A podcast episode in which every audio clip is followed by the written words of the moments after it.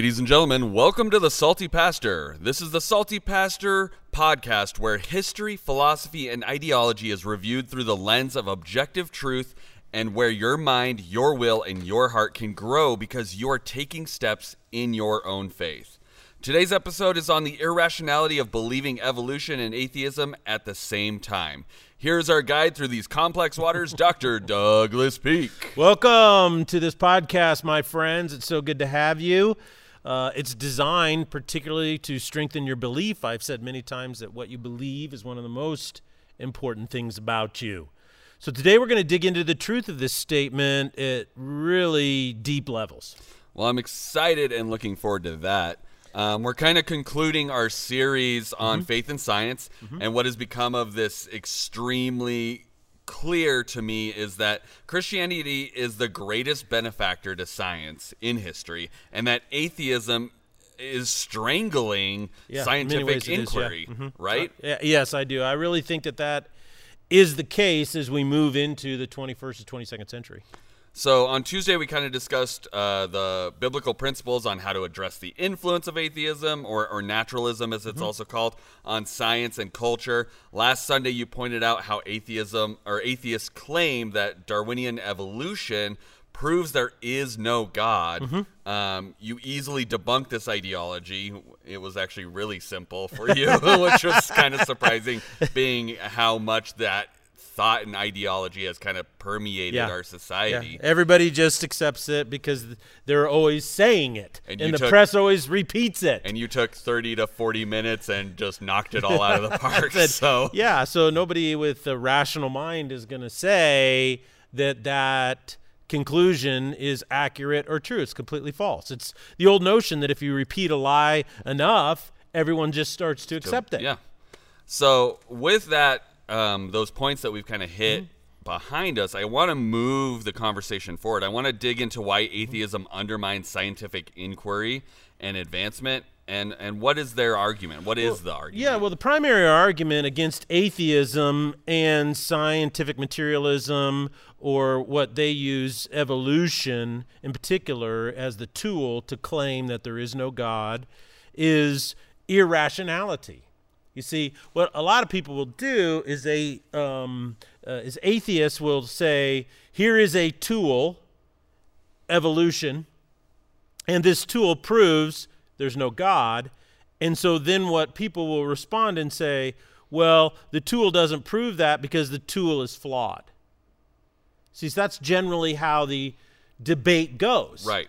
Now, those people who say the tool is flawed have a lot of, you know, stuff to work with. Right. There's a lot of truth in their things. However, what it doesn't do is it doesn't address the irrationality of the initial premise. And that is this is that the atheism uses evolution to prove there is no God. And C.S. Lewis argued against this. He's very effective because he used to be an atheist.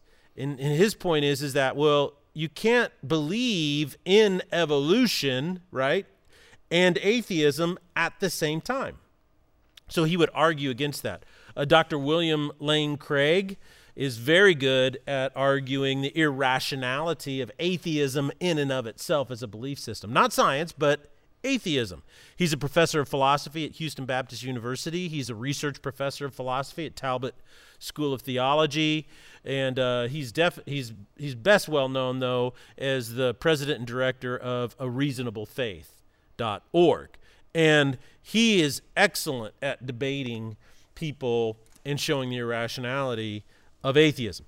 But for our purpose today, what I'd like to do is talk about a book that's just really taking the philosophy world by storm.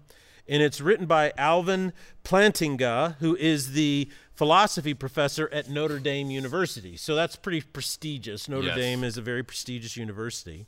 And he wrote a book called Where the Conflict Lies Science, Religion, and Naturalism. And naturalism is synonymous with atheism, is synonymous with scientific materialism, and all of these types of things. And what he basically states in this book is that uh, atheism or naturalism and science uh, when it's expressed to through the atheists is that he states this is irrational. So, in other words, let me re- let me rephrase it because I want to get this straight uh, in in in how I'm communicating. What he's saying is that faith or religion is a better benefactor to science because even though there's surface conflicts, there's not a deep-seated irrational conflict. Right. Then he turns around and he says, however, atheism has a deep irrational conflict with science. And because of that, it's very detrimental to science. So, um, I used to back in high school and college. I was a debater, um, state champion. Woohoo! In the state of Uh, Idaho? in the state of Idaho. there you go. Idaho State uh, debate champion right here. Um, so I kind of know the importance of making clear and concise arguments, and and each part of the argument has a premise, and if these are clear, rational, and logical, then Yes. the conclusion is necessary. It's necessary. Basically, meaning that it's like math. You know, you have two units are added to another two units. It's necessary to conclude that there are four units. You can't have any yeah. other Well, uh, conclusion five because I want five. five because I want five, Yeah. or well that the, you know the the third unit doesn't count because well I said so. I said, yeah, exactly. You can't do it's necessary, and I think that's really important because in logic, you have to say is that you don't have any other conclusion. And uh, what is it? Sherlock Holmes used to say, you know, when you eliminate all possibilities, regardless of how absurd the conclusion is, it has to be the truth. Right. And and that's like that. Is that what he's saying is that the facts dictate a necessary outcome. It's a necessary logical conclusion. Absolutely. So. in that kind of vein of thought, um, it sounds like Planting, uh, Plantinga, Plantinga. Plantinga uh, has an argument kind of similar to that. What's his first premise of this argument? Okay, so here's how his argument goes. He says that number one, your first premise is that human beings have cognitive abilities. So we have a brain, and the brain functions in a certain way that allows us to produce beliefs and maintain or retain knowledge within us. Okay? Which seems like a duh statement, Yeah. but he's he's he's fighting a lot of uh, an Yeah. uphill battle of stupid. Yeah, so- that is true. He's having to push that cart up over the stupid hill pretty far. But basically, what he's saying is that human beings have cognitive abilities, and these things produce beliefs within us, knowledge within us. We have memory. You know, we can remember facts, we can remember th- experiences, we can remember things. We have perception. And this was really important is the ability to interact with our surroundings and draw conclusions from the data that comes in. You know, like you you have memory and you walk into a room and you smell something caustic going on, you immediately go something's on fire. right. You know, the room's just not warm, it's on fire. So, all of these things are really important. Uh, there is what it, this is really interesting, but we have the cognitive bil- ability called a priori intuition. Basically, what that means is this. Uh, we discussed last week, and I said this on Sunday, and and then earlier on in the series, and I think that was second week as well, is that science cannot prove mathematics. It can't do it, but we know mathematics is true. Science cannot prove logic is true, but we know logic is true. So how how is it that our brains can conceive and do mathematics and can conceive and do logic. Well, that's called an a priori intuition. There's something cognitively going on here. It says, oh, well, logic, you know, you walk into a room and you smell something and you go, it doesn't smell right, it's hot, smoky, something's on fire. Right. Uh, the other things about cognitive abilities are this is sympathy. Our capacity to really show deep sympathy for other human beings and their pain. Uh, introspection is a cognitive ability. Your capacity to reflect on your experiences you know? Uh, maybe learn something you know? Wow that really worked well. I'm going to keep doing that. Uh, this is really where it gets abstract. Testimony is a cognitive ability. How Tes- so? Okay? Testimony is this you stand up and you say, I put my hand in the garbage disposal and turned on the power, and it mangled my hand. So you have a testimony, right? Now Yes. what what what can I do from your testimony? I can learn to never ever put my hand in the garbage disposal, Correct. right? So what's interesting is we have a capacity as human beings to learn socially and communally from other people's testimonies. What you're saying is YouTube capitalizes on our ability to have cognitive thought and testimony. So all the tutorials I watch about how to fix my Yes, car yes. or edit some video thing is furthering Plantinga's argument. That and that is a unique quality of our cognitive abilities is to learn, which requires language, the capacity to know language, which requires memory, and to be able to associate meaning with certain words, which is called the phenomenological aspect of language, because language is just basically abstract verbal morphemes. They're sounds and but our brains automatically associate meaning with those verbal sounds. Right. so whenever i use the verbal you know intonation dog something pops into your head Right. that looks like a dog. When I say it's cold outside you you associate meaning. Those all those are verbal phonetic sounds that are abstract but my brain associates meaning with them. That's called the phenomenological aspect of language. It's a big deal when you're interpreting things, particularly ancient documents. So there's induction, and that's the capacity to think through a situation and draw conclusions which are cause and effect in orientation. And that is, uh, if I just eat a salad for lunch, I'll be hungry at three. you know? Right. so okay so then i can that's called induction. Uh, moral sense is a cognitive ability.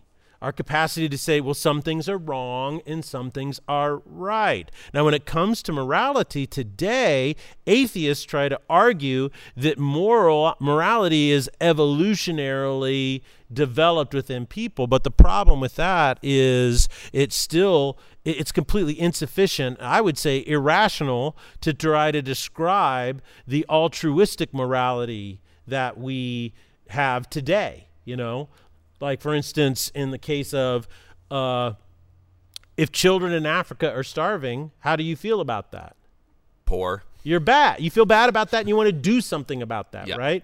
So, well, there's no way that you can, there's no probable way to explain that altruism through Darwinian evolution. There's just no way. Uh, desire, this is one of C.S. Lewis's biggest arguments, and that is uh, how can you desire something that does not exist? See, th- if you really think about that as a cognitive ability or faculty, is that you only can desire things that exist. You cannot desire things that do not exist. Right. Okay? So now you may have a fantasy life like, man, I, my, I dream of winning, you know, the $500 million lottery and this is what I would do with it, blah, blah, blah, blah. But notice that even though that's a fantasy, guess what? Every point of the fantasy, what? Has a reality that exists, a corresponding reality. There is a lottery. Right. You know, it got up to five hundred million dollars. You, you get paid out this much, and you see what I'm saying? Yeah. You're gonna buy stuff with it. Like I'm gonna buy a car. Well, that car exists that you have in your mind. So even in your fantasy life, you are desiring things that exist. So why? So why is it that 99.9% of the human population desires God? That is a good question. If God doesn't exist, as atheists claim, then how did that altruistic desire develop within the cognitive faculty of the brain? So now I know I'm talking very abstract here. Little people, bit. people are like, my mom's gonna call me and say, I, "You need to be more plain because I knew I want to understand what you're talking about." But do you see? These are things in Plantinga's argument. Human beings have cognitive abilities. Now you may not uh, agree with the argument of desire, but an atheist agrees human beings have desire. It's a cognitive ability They will all agree that there's induction, moral sense, testimony, introspection, sympathy, a priori, intuition, perception, memory. The list goes on and on and on. They agree to all these things because it, everybody knows they're factual because we experience them every day. It's just that what atheists attempt to do is is explain them as occurring through natural Darwinian evolution.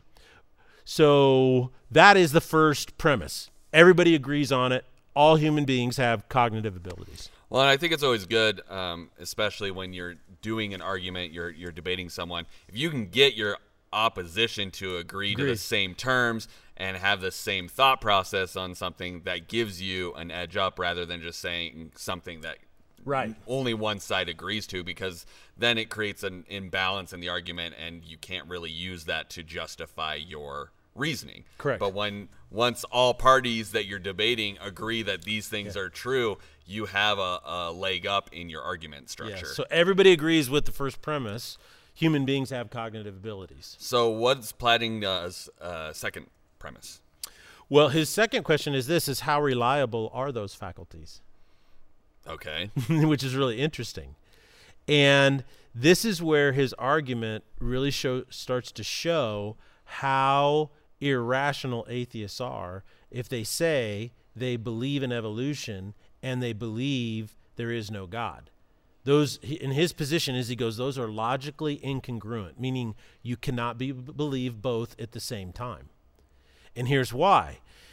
Because if you use the fact that human beings have uh, cognitive faculties as a premise for your argument, then your conclusion cannot undermine the reliability of these faculties.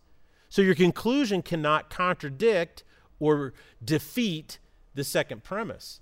And this is how it works is evolutionary theory specifically states that if it is true then our cognitive faculties are unreliable. This is something you never ever hear in school. You will never hear this in your science classes or your biology class in high school. You will never hear it in any biology or any coursework at the university level. But Darwin wrote about it himself, and it's called Darwin's Doubt. And this is what he says. He says, uh, okay, that's Nietzsche. I'll read Nietzsche in just a second. This is what he says. He goes, With me, the horrid doubt always arises. He says, So inside of me, I have this terrible doubt. Whether the convictions of man's mind, which has been developed from the mind of the lower animals, are of any value or at all trustworthy. Mm. Do you see what he's saying? He goes, I have a horrible doubt that we can trust any value or anything that comes from the mind of a human being when his mind developed through the evolutionary process. He goes on to say this Would anyone trust in the convictions of a monkey's mind if there are any convictions in such a mind?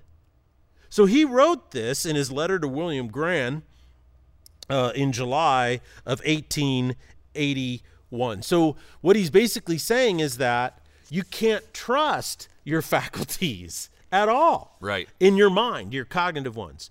Uh, Nietzsche talked about this. Nietzsche said the following He said, It is unfair to Descartes to call his appeal to God's credibility frivolous.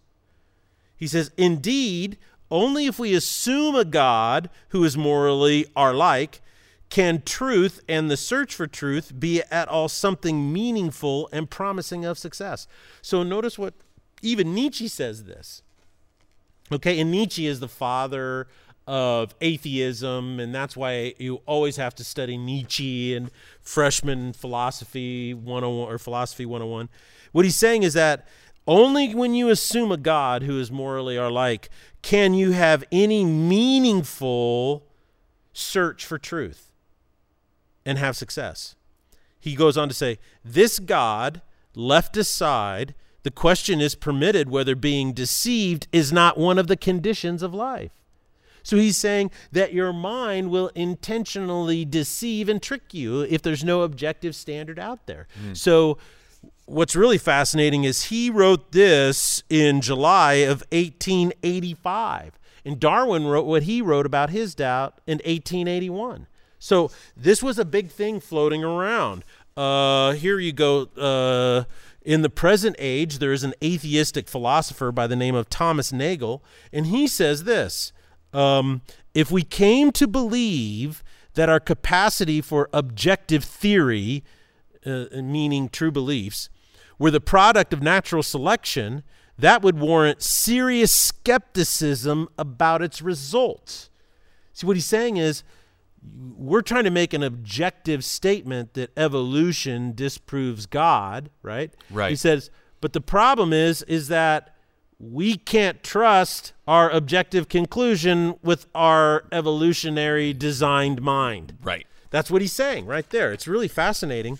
Okay. He goes on to say this uh, Patricia Churchland, she wrote the following boiled down, uh, and she's a naturalistic philosopher, meaning she's an atheistic, she's scientific materialist. She says, boiled down to essentials, a nervous system enables the organism to succeed in the four F's feeding, fleeing, fighting, and reproducing. The principal core of nervous systems is to get the body parts where they should be in order that the organism may survive. Improvements in sensory motor control confer an evolutionary advantage. A fancier style of representing is advantageous so long as it is geared to the organism's way of life and enhances the organism's chances of survival. Truth, whatever that is, definitely takes the hindmost or the back seat, is what she's saying. She's clearly stating that, and this is what Plantinga says, is that evolution guarantees that we behave in such a way, and the principal function or purpose then is of our cognitive faculties has nothing to do with truth at all. Mm. It has only to do with survival. Therefore, all of your beliefs are designed to do what? Get you to survive. And this is why I started off today saying what you believe is one of the most important things about, about you. you. So, how reliable are these faculties? Well, according to the evolutionary theory, they're completely unreliable. You can't trust them. Nagel talks about this. Another one person, Stroud, talks about it. These are philosophers. Atheism states, though, that these cognitive faculties must be reliable in order to prove their conclusion. In order to say evolution proves there is no God, they are assuming that all of my cognitive faculties are what? Reliable. Right. So when Richard Dawkins says, Well, I can't believe there is a God because there's no proof, what he's saying is that my mental cognitive faculties are absolutely objective and trustworthy. But if you, how can you say that when you believe in evolution?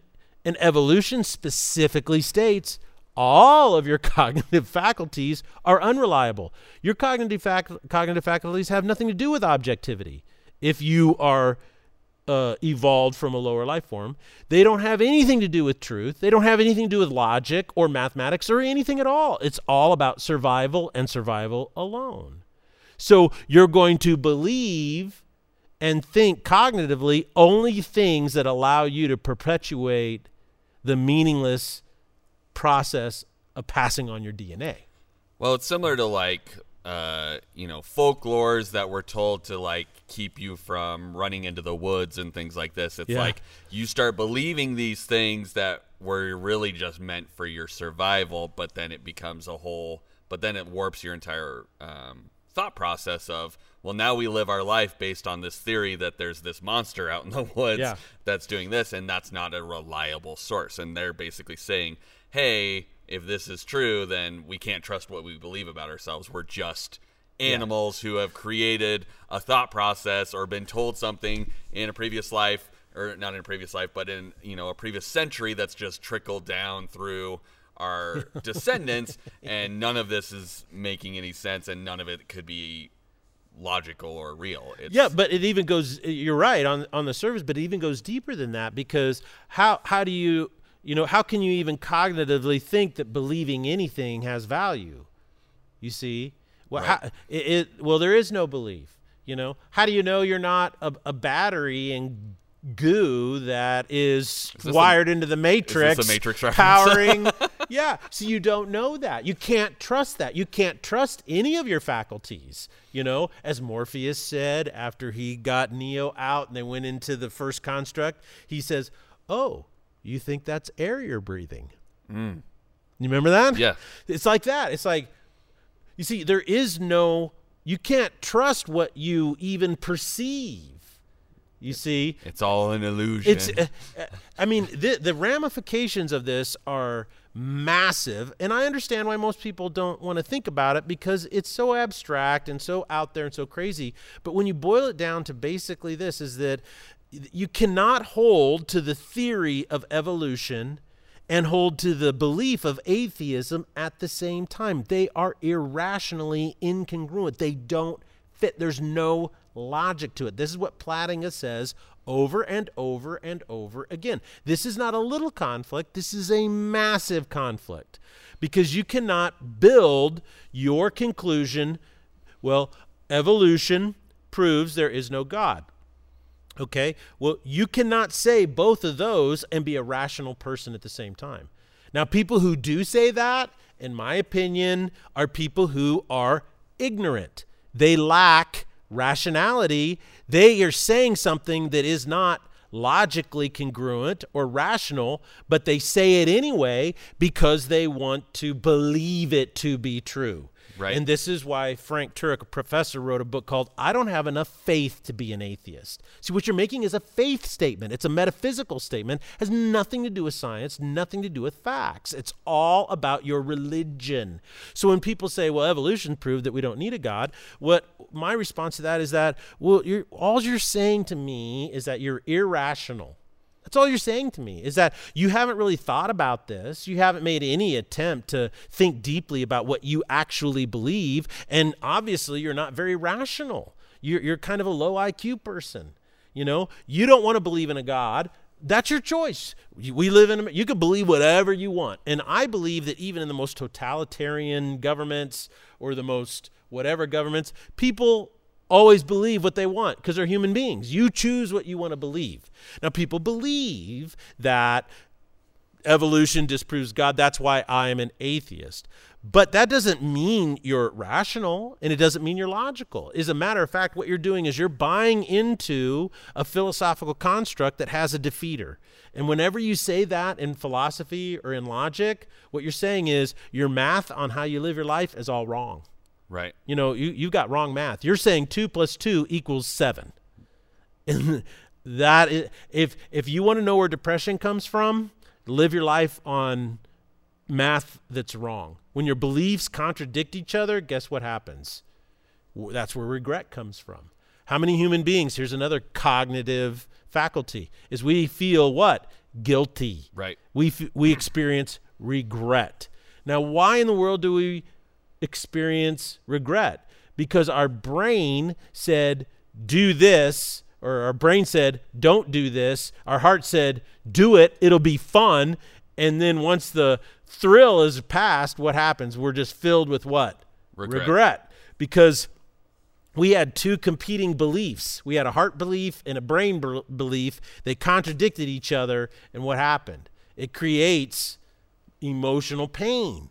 And so, where does de- so much of depression, so much of anxiety, so much of all this happens? It happens in people because they believe conflicting things and they're trying to get them to work with each other. It's similar to like, you know, most movies where there's some sort of robot or artificial intelligence and the way you always defeat it is you give it some sort of like l- bad logic puzzle and it, yeah, overloads it can't- it it overloads yeah. and explodes. Yeah. And that's basically what's happening in people is, Yeah. you know, there's going to be less fire and sparks going off in their heads and, you know, they're not going to blow up, but internally they're blowing up because they're trying to reconcile two things that don't Fit. fit and Yep. they keep trying and they keep trying and all it's doing is just driving them into these depressions and Yeah. um, having all of these additional feelings very similar to you know a emotional representation of what you know all of these movie computers do when they explode and Yeah, that, that's a great, you know, boy, movie references are awesome, aren't they? Because it, it just helps us understand this more. And that is, is that when people are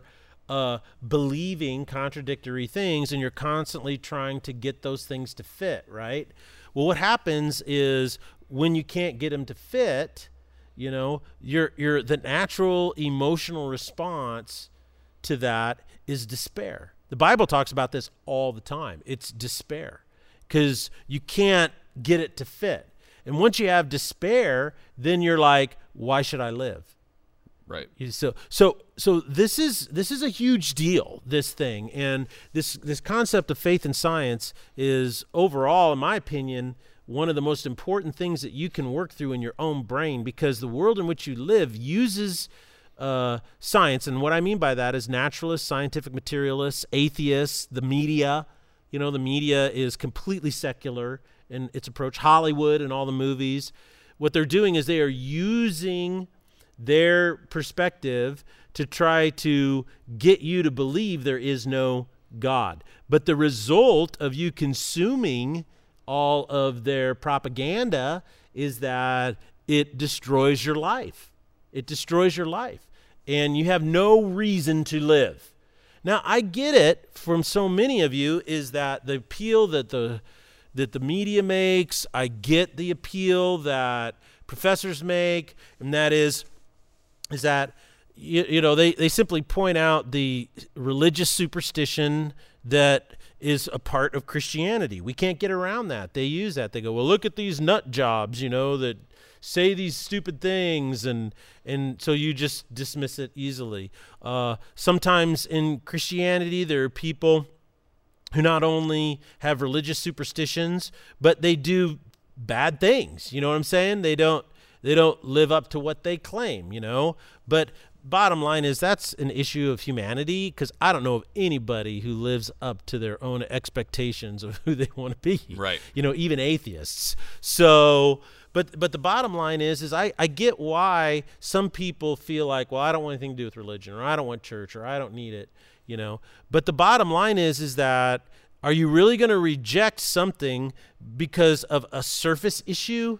When it's going to be the thing that you need to save your soul so you don't fall into this atheistic evolutionary trap that brings despair. It's kind of like this. It's kind of like you go to the doctor and the doctor says, "I have some really bad news and some really good news." And the bad news is is you have cancer, you know, and it's in stage 2.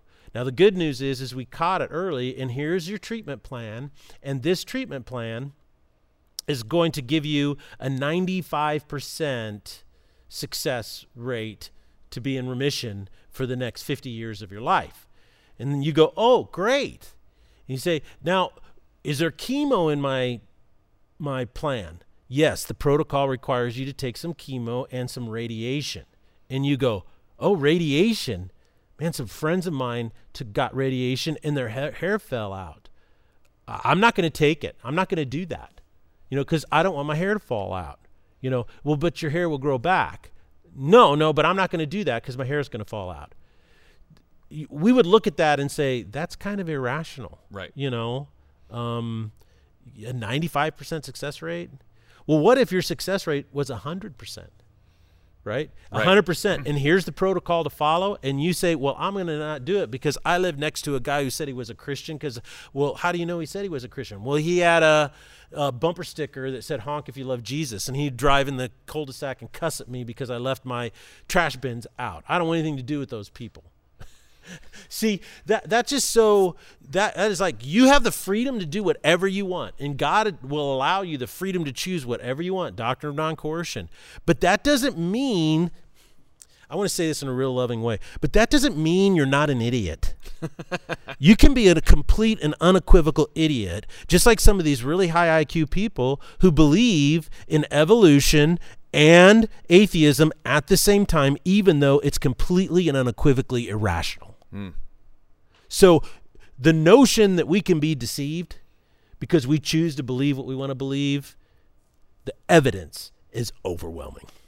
Well, I'm excited for Sunday as you. I mean, I'm kind of sad to actually see this series go because I've really been enjoying it um, and just kind of eye opening as to what you've brought up. It, it, gives a lot of thought, a lot of research I'm doing on my own. And um, I, I think a lot of other people are having a similar reaction to this series, Mm. and so it's a really good way to kind of I don't know solidify your faith really as we go into Easter. Yes, It's just been yes. good. So strengthens um, your faith strength and that's what we want to do we want to strengthen what you believe you know what you believe why you believe it because then what happens is all that incongruence and all those conflicts start to leave your system right Right. and then what are you you're spiritually strong Yep.